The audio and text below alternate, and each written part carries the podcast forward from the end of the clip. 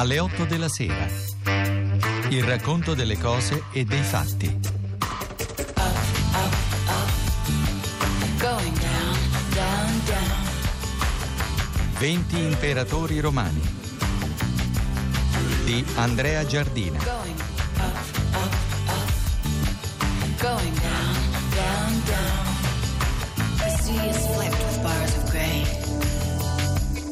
Si ripete spesso, ed è giustissimo, che dopo Augusto nessun imperatore romano ha avuto un impatto così forte come Costantino. Dopo Augusto, che aveva regnato più di 40 anni, quello di Costantino fu il regno più lungo perché durò circa 30 anni, dal 306 al 337. Durante questo lungo regno Costantino compì un'opera grandiosa. Pacificò l'impero, sconvolto da guerre civili, riformò l'amministrazione e l'esercito, rivoluzionò il sistema monetario, fondò una nuova capitale, Costantinopoli, destinata a un glorioso futuro e soprattutto aprì la strada al cristianesimo e ne fece la religione privilegiata dell'impero. Il suo nome emerse ai vertici dell'impero nel corso del processo di disfacimento del sistema tetrarchico, il grande sogno di Diocleziano, la sua costruzione geometrica e utopistica che avrebbe dovuto regolare la successione collegiale al governo dell'impero degli Augusti e dei loro vice, insomma i Cesari, e che invece appunto si rivelò per quello che era un'utopia. Costantino era nato in una zona di guerra, la Mesia, nel basso Danubio, e questa sua origine spiega forse molto la sua lontananza sentimentale da Roma e dall'Italia e anche forse spiega un po' la scelta di fondare Costantinopoli come nuova Roma. Nel caso di Costantino, le fonti parlano di un anno fatidico, anzi di un giorno, o meglio ancora di una notte fatidica, tra il 27 e il 28 ottobre del 312. Il personaggio aveva avuto importanti esperienze politiche e militari, era un comandante di grande valore. Nella lotta per il potere, insieme con il suo alleato Licinio, ora doveva combattere contro i rivali Massimino e Massenzio. L'evento fatidico fu il celebre sogno avvenuto la notte del 27 ottobre del 312. L'indomani mattina il suo esercito avrebbe dovuto scontrarsi nei pressi di Ponte Milvio, a pochi chilometri da Roma, con quello di Massenzio, accanito difensore del paganesimo. L'autore Cristiano Lattanzio, che fu il precettore del figlio di Costantino, scrisse poco tempo dopo nel suo trattato sulla morte dei persecutori: In sogno Costantino fu esortato a far contrassegnare gli scudi dei suoi soldati con i segni celesti di Dio e a ingaggiare quindi la battaglia. Egli fece così e girando e piegando su se stessa la punta superiore della lettera greca chi scrisse in forma abbreviata Cristo sugli scudi. Un altro racconto si deve al vescovo Eusebio di Cesarea, che fu consigliere e amico di Costantino. Eusebio afferma che all'inizio del pomeriggio Costantino avrebbe visto in cielo un segno prodigioso, una croce di luce recante la scritta In questo segno vincerai. E la celebre frase eh, nella sua resa latina suona in hoc signo vinces. La notte successiva, in sogno, Cristo avrebbe ordinato a Costantino di aggiungere quel simbolo alle sue insegne. Sarebbe questa l'origine del labaro, un termine con il quale si indica lo stendardo imperiale decorato con il monogramma di Cristo, la lettera Chi sormontata dalla lettera R. Rò. Eusebio precisa che questo racconto gli fu fatto personalmente da Costantino. Il giorno successivo sarebbe stato davvero memorabile. Just a perfect day. Drink sangria in the park. Lo svolgimento della memorabile battaglia che il 28 ottobre del 312 contrappose l'esercito di Costantino a quello di Massenzio non c'è noto nei particolari. Sappiamo che lo scontro fu violentissimo ma breve. Il momento decisivo della battaglia si ebbe nei pressi di Ponte Milvio a pochi chilometri da Roma. Gran parte dei soldati di Massenzio e lo stesso Massenzio, morirono. Molti finirono annegati nel fiume, spinti verso il fondo dalle loro pesanti corazze, morte di cavalli e di cavalieri. Costantino entrò subito in Roma. La sua vittoria fu celebrata in un monumento, il cosiddetto Arco di Costantino, che ancora oggi è un segno potente ed evocativo nel paesaggio della città. L'iscrizione dell'arco eh, reca una espressione ambigua ed efficace, fa dire Costantino di aver vinto grazie all'instincto divinitatis, all'ispirazione della divinità, lasciando ambigua per il momento l'indicazione di quale fosse effettivamente questa divinità. Di fronte a questo episodio, su cui molto si discute, immortalato poi nei secoli dagli artisti, la raffigurazione più bella e famosa si deve, come sappiamo, a Piero della Francesca nell'affresco della cappella maggiore della chiesa di San Francesco ad Arezzo. Di fronte a questo episodio, appunto, sono possibili molti atteggiamenti. Come interpretiamo questo sogno? Certo, un temperamento religioso non avrà difficoltà a credere che i soldati di Costantino combatterono effettivamente sotto la protezione del Dio che li aiutò a vincere. Questa è la spiegazione apparentemente più semplice, più naturale. Una prospettiva non religiosa, ma psicologica, porterebbe invece a sostenere che quei soldati combatterono meglio perché avevano un efficace simbolo religioso in cui credere, che per molti di loro aveva un significato magico, un valore magico. Quindi combatterono meglio perché avevano un miglior simbolo di battaglia. Sarebbe davvero grave sottovalutare l'importanza dei simboli di battaglia. Le guerre si vincono certo con le armi, col valore dei soldati, con le tattiche, con le strategie, ma si vincono anche con le divise, con gli emblemi, con le bandiere e con gli stendardi. Un grande storico dell'età moderna ha osservato che per capire come sarebbe finito nel luglio del 1588 lo scontro tra l'armata invincibile degli spagnoli e la flotta inglese, sarebbe bastato leggere i nomi delle navi. Quelle spagnole si chiamavano Santa Maria delle Grazie o Nostra Signora del Rosario, nomi preziosi certo ma vecchi. Quelli inglesi si chiamavano Toro, Tigre, Senza Paura nomi aggressivi, moderni. Così anche forse per Costantino. Alcuni potrebbero legittimamente ritenere, seguendo un'ispirazione più materialistica, che comunque i soldati di Costantino avrebbero vinto perché erano meglio armati, meglio guidati, anche se Costantino non avesse sognato e non avesse esibito come simbolo di battaglia il segno della nuova religione.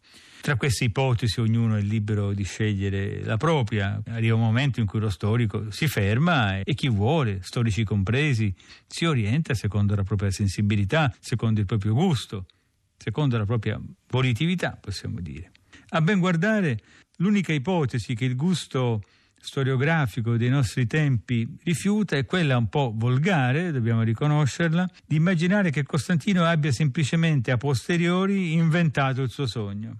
E infatti oggi nessuno storico serio sosterrebbe che Costantino abbia davvero utilizzato la nuova religione soltanto come instrumentum regni per consolidare il proprio potere. Oggi si discute piuttosto su altro, sui tempi della conversione di Costantino al cristianesimo, sulla sua coerenza, sulla coerenza della sua fede e sul rapporto tra la fede in cristianesimo e il suo attaccamento lungo al culto del Dio Sole. Ma questi sono problemi seri, mentre l'ipotesi che Costantino fosse cristiano solo strumentalmente non ha alcun fondamento.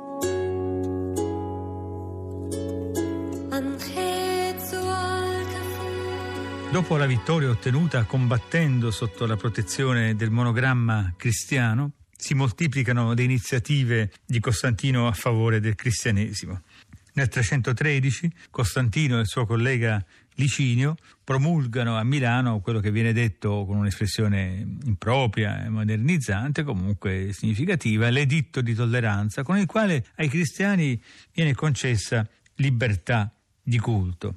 Gli anni seguenti vedono un progressivo intervento dell'imperatore a favore della Chiesa cattolica, Cattolica vuol dire universale. Perché universale? Universale perché ufficialmente riconosciuta dallo Stato e quindi in grado di sostenere questo suo ruolo di universalità. I provvedimenti sono innumerevoli, riguardano vari campi, innanzitutto immunità fiscali a favore dei chierici, provvedimenti contro gli eretici e gli scismatici, riconoscimento dei tribunali ecclesiastici, della funzione dei tribunali ecclesiastici e delle manomissioni, cioè delle liberazioni degli schiavi compiute nelle chiese, santificazione della domenica. Per un verso si tratta di provvedimenti che mirano appunto al riconoscimento, alla promozione tout court del cristianesimo e cattolicesimo, per altro verso si tratta di appunto pezzi di propria giurisdizione e competenza che lo Stato attribuisce anche alla Chiesa. Quindi si complicano, si arricchiscono i rapporti tra Stato e religione, tra impero e religione. Al concilio di Nicea del 325 Costantino, divenuto ormai dopo lo scontro finale con Licinio unico padrone dell'impero, si presenta apertamente come servo del Dio dei cristiani. Bisogna aggiungere che una parte cospicua della legislazione di Costantino, come già quella di Augusto, il paragone tra Augusto e Costantino è un paragone troppo forte per resistervi, è inoltre ispirata dalla volontà di moralizzare i costumi sessuali, la vita matrimoniale, la famiglia, Malgrado l'opinione diversa di alcuni studiosi, l'ispirazione cristiana di queste leggi sembra evidente. Vi avvertiamo un senso acutissimo del peccato, toni cupi, l'orrore verso la sensualità priva di freni, un Costantino cupo, anche feroce nella sua volontà di reprimere i costumi sessuali da lui ritenuti aberranti. E tuttavia non tutto fu limpido e pio nella vita di questo sovrano. Costantino è l'unico imperatore che una parte della cristianità odierna venera come santo, ma in questo santo imperatore ci fu anche qualcosa di neroniano. Non vorrei scandalizzare nessuno, ma sappiamo che nel 326 accadde qualcosa di terribile, un evento che rimane oscuro, ma del quale non è difficile intuire i risvolti torbidi. Che cosa accadde? Quell'anno Costantino fece uccidere la moglie Fausta e il figlio Crispo. Crispo era figlio di Costantino e figliastro di Fausta. Sembra che ci fosse tra il giovane e la donna una relazione incestuosa che l'imperatore punì nel più spietato dei modi. Ci appare dunque improvvisamente intorno al Pio Costantino una corte neroniana macchiata dai delitti più terribili. Gli autori pagani, nemici di Costantino, dicono che egli sarebbe diventato cristiano perché i sacerdoti pagani di fronte a questo crimine non avrebbero mostrato quella accoglienza e quella capacità di perdono che dimostrano invece i preti cristiani. In altre parole la colpa era orribile e solo il cristianesimo consentiva di espiarla. Ma queste sono informazioni tendenziose. Tutti i provvedimenti presi da Costantino a favore del cristianesimo e della Chiesa cattolica erano rivoluzionari, ma non meno rivoluzionaria fu una decisione clamorosa che impressionò i contemporanei, vale a dire la fondazione di una città, Costantinopoli, che sarebbe diventata la nuova Roma. Santa Maria, Santa Teresa, Santa Anna, Santa Susanna, Santa Cecilia. Per la fondazione di Costantinopoli fu scelto il luogo dell'antica città greca di Bisanzio, una posizione chiave, una sorta di porta tra l'Europa e l'Asia su, su uno stretto promontorio facilmente approvvigionabile, non lontano dal Danubio.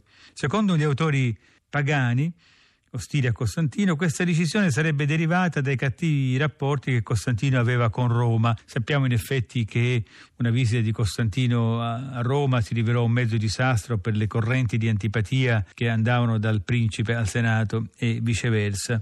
Il vescovo Eusebio, amico, consigliere di Costantino, afferma invece che in questo modo Costantino aveva voluto darsi una capitale interamente cristiana, non contaminata dai culti pagani.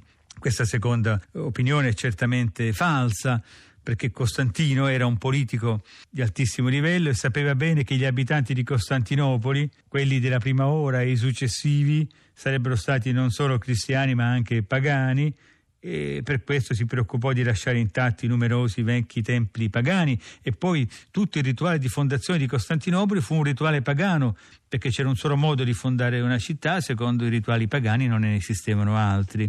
Ma naturalmente Costantino costruì splendidi edifici cristiani, a cominciare dalla, da Santa Sofia. La scelta di Costantino esprime certamente insomma, un certo malessere nei suoi rapporti con la vecchia Roma, ma in essa furono certamente determinanti le ragioni di ordine strategico. Sembrava però che non ci fosse altro modo di creare una nuova capitale se non facendo la somiglianza di Roma. E così Costantinopoli ebbe, per volontà di Costantino e dei suoi successori, un suo senato, molte istituzioni tipicamente romane, come la prefettura urbana, un sistema di distribuzione alimentare modellato su quello romano, un circo, teatri, terme e così via.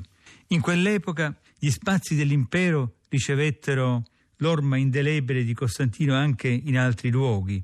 In questo periodo si assiste infatti alla costruzione della Terra Santa cristiana. Questo è un evento di cui ancora oggi noi oggi viviamo, proprio nei nostri giorni, le conseguenze. E qui fu decisiva anche la personalità di Sant'Elena, la madre di Costantino.